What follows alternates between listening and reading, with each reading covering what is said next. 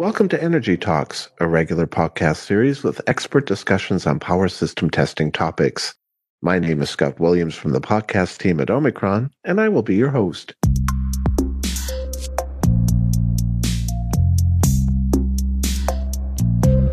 Hello, everyone. In this episode, we will talk about earthing systems, also known in some regions of the world as grounding systems, and how regular testing can ensure the safe and reliable operation of electrical power systems. For example, what role do earthing or grounding systems play in the power system? When and why is testing important? And which tests are performed? With me to discuss this topic and to offer us some tips and insights into earthing or grounding system testing is Josef Schmidbauer. He is an Omicron product manager and expert in this field. Hi, Josef. Welcome to Energy Talks. Hi, Scott. Thanks for the invitation. It's great to have you. Josef, for starters, I have heard references to both earthing systems and grounding systems. Is there a difference? And if so, when do you use one term over the other? That's actually a good question. So, the term earthing system is widely used in the English speaking world, except for the United States, where grounding is the more common term. So, both means in most cases the same, and um, the difference between the US and the other English speaking world is also the reason why the IEEE is using the term grounding, whereas the IEC is using the term earthing instead. And this leads sometimes to confusions, uh, especially, if, especially if you use abbreviations, for example, like GPR for the ground potential rise or EPR for the earth potential rise, but actually both means the same. And at Omicron, we decided to use the term grounding in our English documents. Okay, that explains that. Thank you. Could you please describe what an earthing or grounding system is? For example, what does it consist of? Why is it important? And what role does it play in the power system? Yeah, an earthing system has two main functions. First, it's responsible to reliably carry uh, electrical currents into the earth. And such currents can flow during the normal operation of a system, for example, from the neutral point of a transformer, but they also will flow in case of a fault of a power electrical system. And in this case, such currents can become very, very high, often in the range of 10 kiloamps and more. And a grounding system must be able to handle such high currents without exceeding any operational or equipment limits. And then there's a second reason, and this is a second function, and this is to um, it is responsible to limit the maximum step and touch voltages and reducing the risk of a critical electrical shock. And this is important uh, in the system, but also in the direct surroundings of the system. So, for example, on fences or, or street lights or other connected structures. And depending um, on the structure of the soil um, below a power electrical system, like a substation or a power plant or maybe a transmission tower, uh, different grounding elements are used. So often ground rods made of copper or steel are used and they reach into a greater depth and they are useful.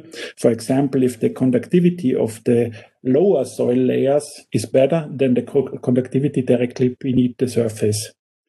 And uh, also ground strips are very common. They are usually used close to the surface of the soil and they are mm-hmm. better if the conductivity on the upper layer is better than on the lower one.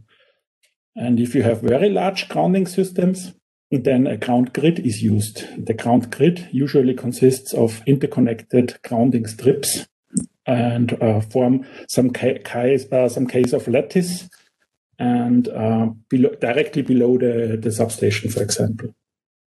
Okay.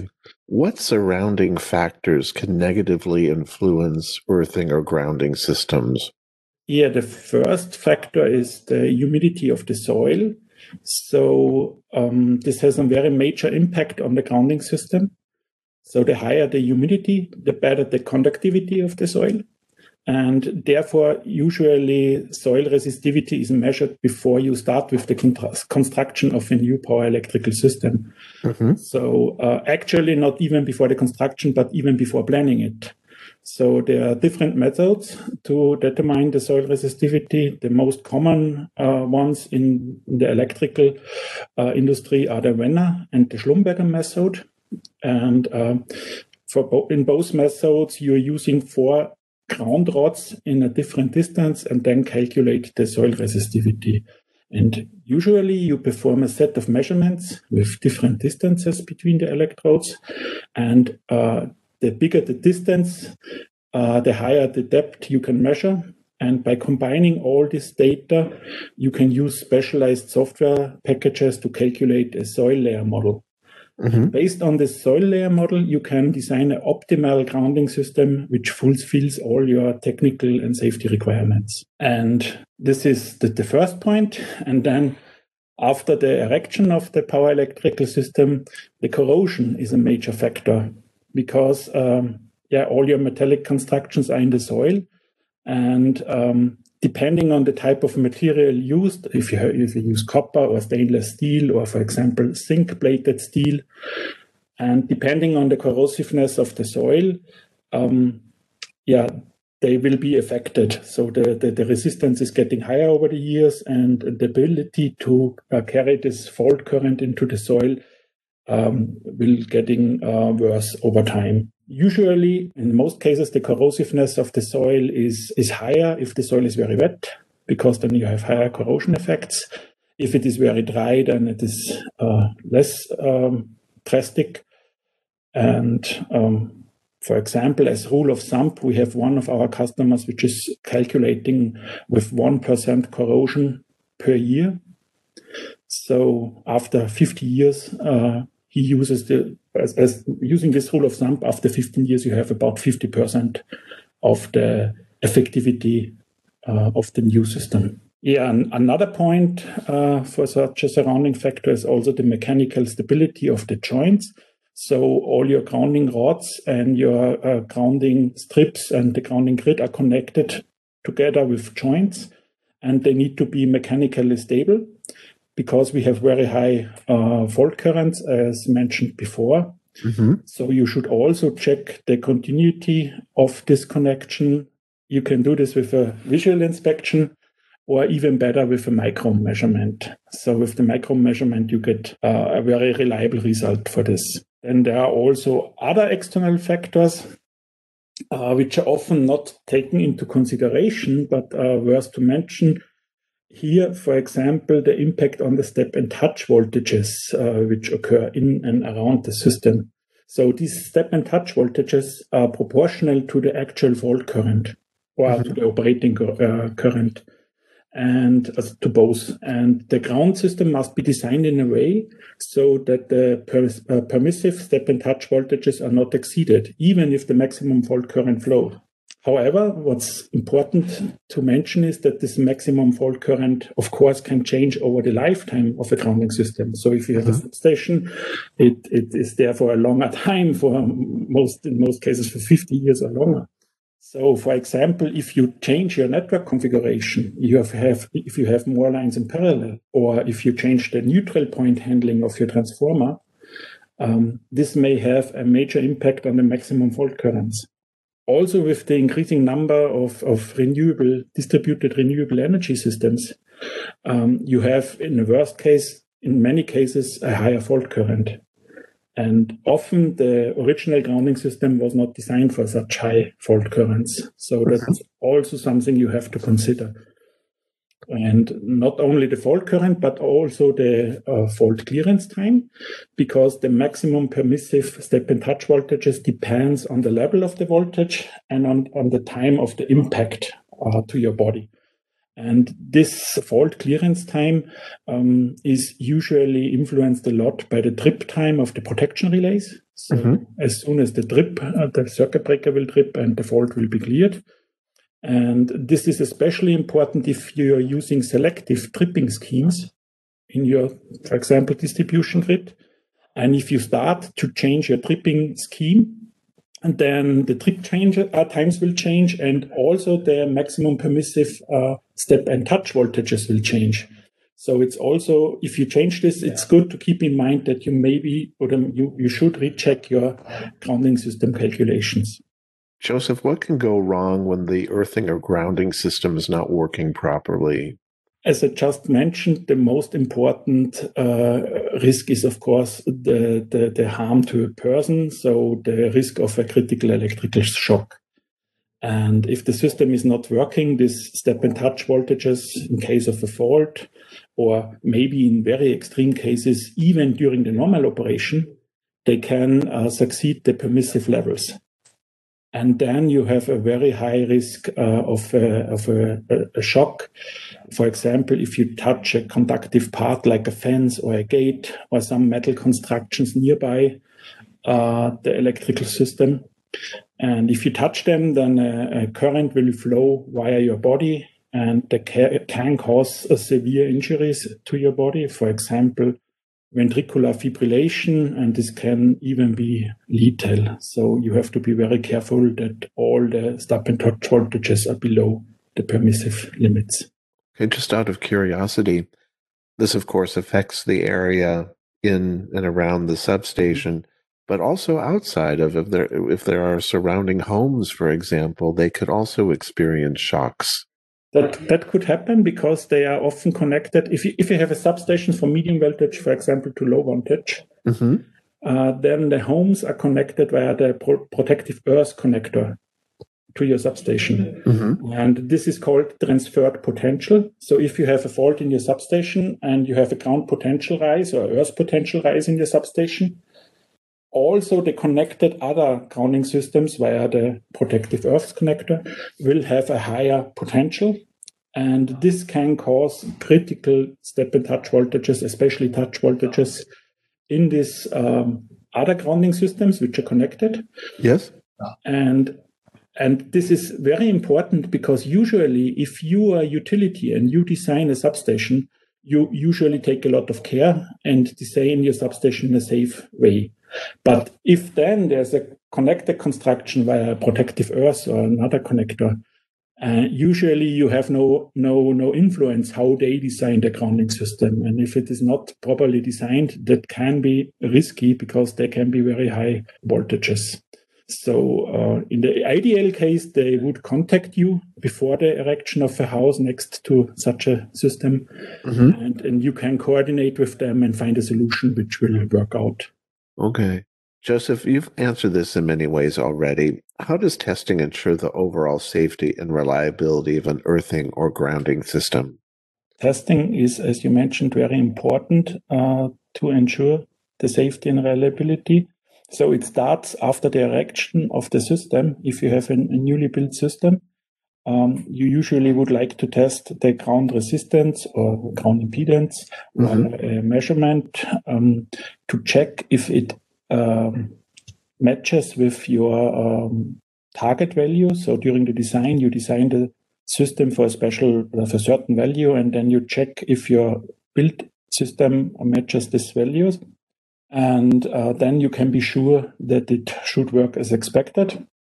In addition, you can measure also the step and touch voltages. That depends a bit on the applicable standards, but um, you inject then a fault current, uh, or actually no fault current, a test current, a small one, and measure on, on special places the step and touch voltages, uh, usually on very exposed locations like gates or fences or or metallic constructions in the substation Mm-hmm. And then you can check if all these values are below the permissive limits. And over the lifetime of the system, you should check uh, the ground resistance or ground impedance periodically to check if uh, your grounding system is subject to corrosion and if it is still able uh, to fulfill the requirements. Okay. You mentioned periodically. Um, how often do you mean uh, that depends uh, on the region where you are. So uh, the relevant standards usually mention only periodic checks, but no concrete time interval. So in some countries, there are regulation about the uh, regulations about the periodic tests. For example, in Germany, there is a regulation that states if you test at least every four years, then you fulfill uh, your duties. So you you you uh, show that your system is safe. Uh, the standard also allows you to test less often, but you need to have a good reason for it. So Okay. um, that's not required. But in general, worldwide, I would say intervals from five to 10 years are common for the actual measurement. And uh, you can also use some kind of two level approach where you check more often with a visual inspection, which is not very uh, time consuming, Mhm. and then less frequently with measurements, depending on the situation. Okay. Has earthing or grounding system testing grown in importance over the years? And if so, why?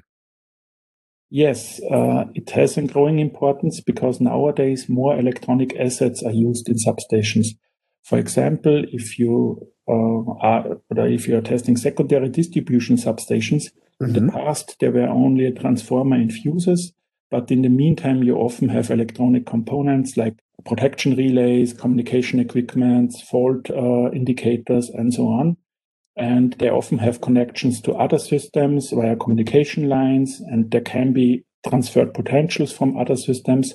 So it's important that your grounding system works very well to protect these assets because you would like in case of a fault you would like to get this information for the substation. So you rely on these devices. So you should also check that your grounding system is reliable in this respect.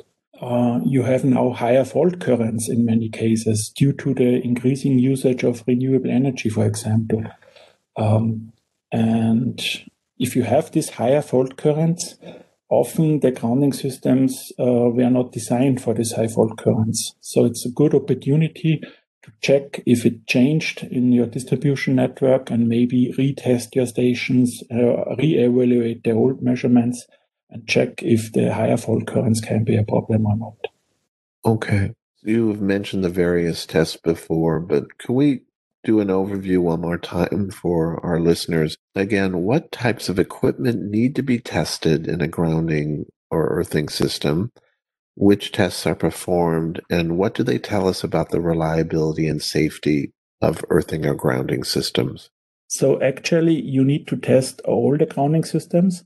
So this can be substations from a distribution substation, transmission substation, but even small secondary distribution substations. This can be also a power plant um, or renewable energy systems like, like a, a solar uh, power plant that can be very small, or it can be even a transmission tower which is grounded.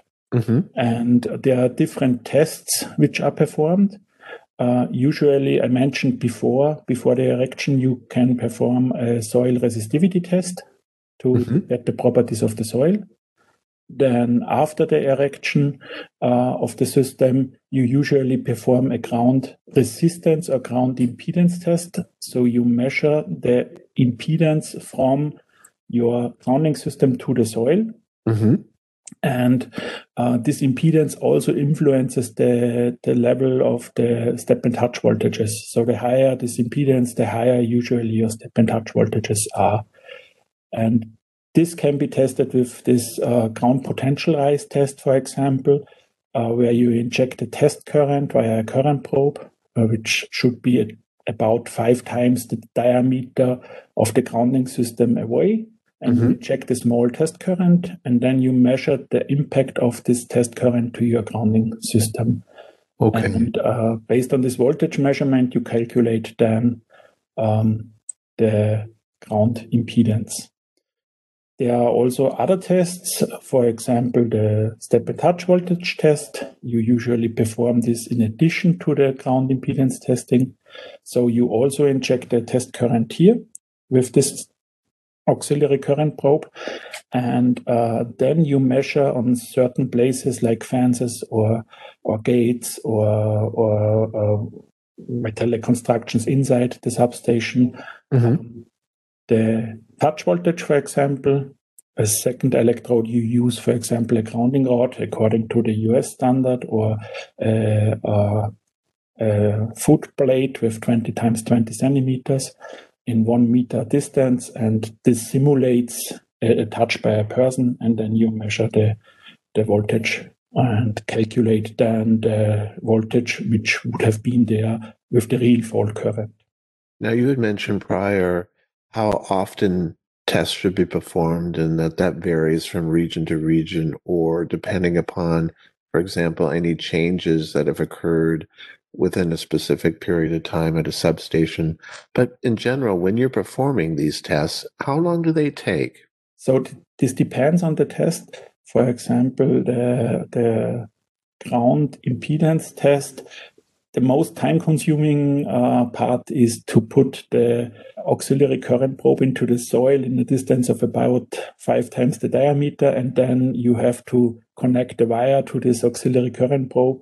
And this can be very cumbersome if you're in a densely populated area. Mm-hmm. So if you are in a free field, then usually you need, let's say, half an hour or so. But this can go up to several hours on big systems we also have a very nice alternative to this test with our test set CPC100. We can use a de-energized power line to inject this fault current via a remote substation. And this solves two problem, solves two problem. The first one is that the, the bigger the distance, the better. And with yeah. the remote substations, you ha- uh, substation, you have a very big distance. And on the other hand, uh, it's often much easier to use the de-energized power line than to um, use kilometers of cables or miles of cables uh, through your densely populated area. Now, speaking again to differences uh, from region to region, are there any specific standards that define how these tests are performed? Uh, and if so, what are they and why are such standards important? Yes, of course. There are many standards for these tests. But in principle, there are two groups of standards. So on the one side, the low voltage standards, they're usually for system voltages below 1000 volt. And on the other hand, the high voltage standards for voltages above this level. And for low voltages, uh, low voltage systems, the measurements are described in the IEC standard uh, or the standard series 61557. Mm-hmm. And but for for uh, substations, power plants, transmission towers, and so on, the highest voltage in the system is usually above 1,000 volt. So for us, usually the high voltage standard applies. Mm-hmm. And the most relevant uh, most relevant ones to mention are the IEEE standard 81 mm-hmm. and the European standard 5522. And there are next to these two standards, there are also domain specific standards, for example, for railway applications. Mm-hmm. And in Europe, uh, the countries uh, harmonize their local standards with the European standards.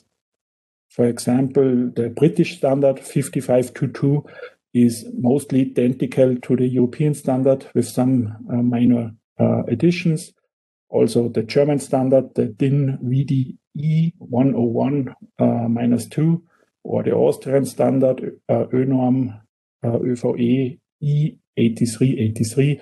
And there are many more, and all of them are there based on the European standards with minor national adaptations.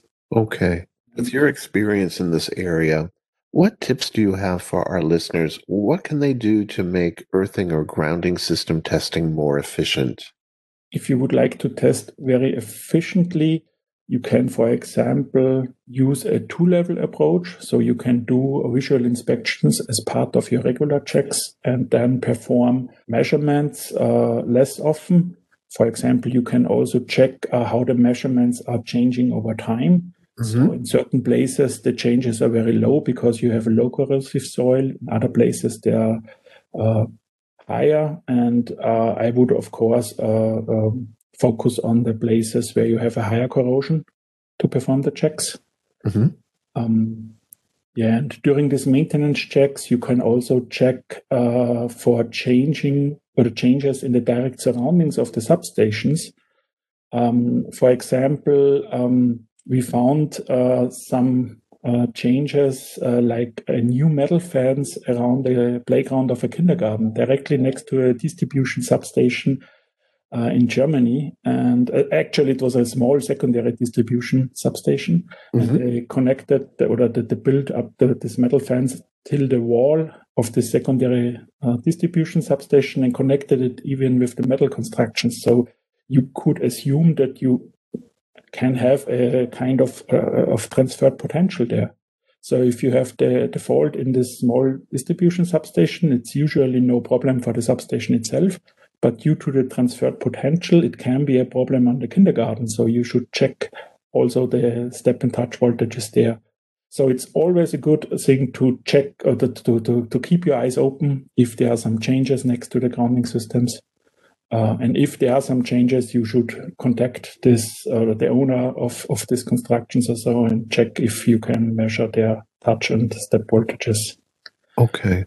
Um, that's maybe uh, something you can use. Another another tip could be uh, to use our CPC 100 test set if you're in a densely populated area, uh, because in densely populated areas, as mentioned before, it's often hard to get outside of this this zone of influence so that you have a sufficient distance uh, to test your grounding system. So mm-hmm. usually you need five times the diameter of the grounding systems and it's always a bit of cumbersome. And with the or a bit cumbersome. And with the CB1 and the CU1, which are accessories to the CPC 100, you mm-hmm. can use a de-energized power line to inject this current. This can be an underground cable in case of a small distribution substation, um, or this can be also an overhead transmission line. And this can help you in many cases. Yeah. Okay. How long has Omicron been involved in testing earthing or grounding systems? And you mentioned a number of solutions uh, from Omicron for this already. Maybe you can summarize again what these solutions are. Yeah, uh, I just mentioned the CPC 100, and the CPC 100 is our uh, universal uh, primary test set. And we started with uh, grounding system testing with CPC 100 more than 10 years ago so mm-hmm. almost 20 years. And the CPC 100 is a very universal test set. You can perform a lot of different tests with it, from instrument transformers, wire transformer tests, all kind of primary injection, and also advanced tests like tan uh, with accessories like tan delta measurements and so on. Mm-hmm. Uh, but for the grounding systems, the main advantage of the CPC 100 is the very, very high output power. If you compare uh-huh. it to to test sets for low voltage systems. So, um, and this high output power allows you to inject this test current even via an overhead line, as I mentioned, or via an underground cable, because you have then a certain um, uh, capacitance of the cable, or you have, uh, if you have a long cable, you have a, a coupling between uh, a capacity between the cable and the ground, or between the overhead line and the ground and you need a lot of power to inject then this uh, test current and cpc 100 can do this mm-hmm. and yeah as mentioned this can help you in many cases and then in 2017 we launched our new battery powered test set compano 100 mm-hmm. Like cpc 100 compano 100 is a multifunctional test set and it was also designed for all kind of basic checks in power electrical systems like simple protection tests uh, checks or instrument transformer checks and so on mm-hmm. and soon we got the feedback that such a battery power test set would be also very useful for grounding system checks especially as it has a battery uh, and it, still it has a higher output power than many of the small uh, grounding system test sets so for this reason, we implemented this functionality with one of the first software upgrades of Compano and mm-hmm. now have dedicated application modules. And as it is newer than the CPC, we also tried to, to incorporate a lot of customer feedback um, about this application and to simplify the, the, the workflow with this device. And okay. these are the two devices for the injection. Mm-hmm. And then we have also our uh, very nice device, which is the HGT1. It's mm-hmm. a handheld, uh, frequency selective uh, multimeter. Mm-hmm. And this allows to measure with a very low uh, test current by injecting it into the grounding system with a certain frequency, like 30 or 70 hertz or, or 40 or 80 hertz in the US, in, uh, in 60 hertz systems. And uh, you then see this frequency on the on the on the spectrum uh, on, the, on the spectrum analyzer screen, let's say, of the HGT1, and you see exactly if you have your test frequency there or not. And depending on the amplitude of this um, um, of this voltage, you can then calculate uh, which uh, touch voltage uh, uh, would be there with, with the real fault current. And, mm-hmm. and this gives you a lot of uh, additional evidence that your grounding system can be considered safe. And the HGT1 is small and it's portable, it's handheld, and you even see your 50 or 60 hertz component of the system. So you mm-hmm. can also see the, the regular operating current in the system. You can store the results on the HGT1 on, a, on the internal memory and then transfer it to your PC and generate the report. And there's no wire connection between the HGT1 and the test set. And this gives you a lot of freedom. So you can freely move around your your your substation or, or in the in the in the surroundings of your substation. And um, we even have an, an, an, addition to it, which is the primary test manager support for HGT1. Mm-hmm. So if you want, you can also use a tablet PC, run the primary test manager and connect it to the HGT1. And then um, the primary test manager can use the GPS, uh, the global positioning system data from the tablet or from, from a mobile phone uh, to record even the location within your substation. So then if you test your touch voltage, you get your the amplitude of your touch voltage and also mm-hmm. the location in the substation. You also could upload uh, cards or, or floor maps of the substation. And this saves you a lot of time because after the measurement, you could immediately cre- create the reports and you have, uh, you need not uh, a lot of post processing time. And that's especially useful if you test large grounding systems or if you're a service provider and uh, you are testing a lot of grounding systems. Okay, interesting. And we had talked about making grounding or earthing system testing more efficient. And of course, um, uh, a powerful software behind that is, is key to that, especially where you can organize the data and even compare measurement results over time to see if any significant changes are occurring. Yeah, that's also the advantage of PTM. Then you have all your measurements uh, already stored in the database, and you can compare it over the different years and see how it changed over the or how it changed over the year and and perform then uh, maybe tests more often or less often depending on the results. Okay. And you mentioned that uh, the two key um, solutions for earthing and grounding testing are um, the CPC 100 and the Compano 100, both of which are multifunctional testing devices, meaning you can perform other tests in the substation uh, with it, which is also uh, a benefit for, for, for example, a, a company just starting out doing um, a service provider, for example. Uh, they can uh, continue to grow their portfolio of measurements that they're offering their customers, including grounding and earthing system testing. Yes, that's that's a big advantage. Um, for example, um, both devices, the CPC 100 and the Compano 100, are also capable of performing micro measurements with a very high uh, accuracy. Mm-hmm. And it's very useful uh, also for the grounding system measurements. For example, if you check your joints and, and your connections between the different parts of your grounding system, Mm-hmm. You can inject the test current, measure the micro-ohm resistance, and see if they are still in a good condition. And uh, with Compano, we can test it up to 100 amps, which uh, already delivers quite good results. But with the CPC, we can even go further because the test current is so high that you see even the effects of even some thermal effects. Because if you have a very poor connection on your joint, the several hundred amps output power of a CPC 100 can increase the temperature on this poor joint, and you see the thermal effects too.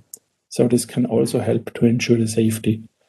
And okay. such micro measurements can be also used for a lot of other things. For, uh, for example, checking the busbar resistance, checking circuit breakers, uh, contact resistance. And then, as mentioned before, you can also check instrument transformer with both devices. You can also check transformers with the CPC 100 or, or a large uh, um, or, or other assets. Yeah. So there are a lot of different possibilities. Josef, where can our listeners get more information about earthing or grounding system testing at Omicron? Yeah, the, the first point would be, of course, our homepage. So if you go to our homepage, uh, omicronenergy.com, you can uh, look for the application page grounding system testing. And there you can find our grounding system testing brochure, but also links to other product pages like the CPC 100, the HGT1 or, or the Compano 100. And uh, we recently launched also two new application videos. Mm-hmm. Uh, one about grounding system testing with the CPC 100 and one about testing uh, grounding systems in medium voltage distribution substations, mm-hmm. um, which contains also a lot of background information. And both can be found on our YouTube channel. Also, the Omicron Academy can perform grounding system trainings. Usually, they do it on request by the customers and then mm-hmm. can also customize the training to the customer's need. Interesting. Okay. And um, maybe last thing to mention is that is there is a very interesting podcast. Our episode our, number three. Yeah, episode number three. I guess it was uh, Gustav Lindqvist, one Definitely. of our customers in Sweden. And he's using the CPC 100 for grounding system tests, but also the Compano 100. And I guess he's using it uh, in Sweden in the in the in the backcountry. And yeah, the, in that episode, um, he talks about how he really started his business uh, going to uh, remote locations to perform grounding and earthing uh, system testing, um, r- literally carrying uh, his equipment uh, in a backpack. So the portability of both devices was really beneficial for that. Yeah, I, I really like this podcast episode. It's a very personal story about uh, yeah how we perform those measurements really on foot. Yeah, as product manager, you are always happy if you see that customers are happy with your device. Well, Josef, thank you very much for joining me for this episode of Energy Talks and also for sharing your knowledge about earthing or grounding systems and uh, testing recommendations for them. So thanks a lot, uh, Scott, for the invitation and for the nice interview. It was great. Thank you for uh, taking the time to speak with me. And a big thank you to our audience for listening to this episode of Energy Talks. We always welcome your questions and feedback. Simply send us an email to podcast at omicronenergy.com. Omicron has several years of experience in power system testing including the testing of earthing or grounding systems, and it offers you the matching solution for your application. For more information, be sure to visit our website at omicronenergy.com. There you can find more information about the training courses and webinars offered by Omicron Academy. Simply look under Training. Please join us to listen to the next episode of Energy Talks. Goodbye for now, everyone.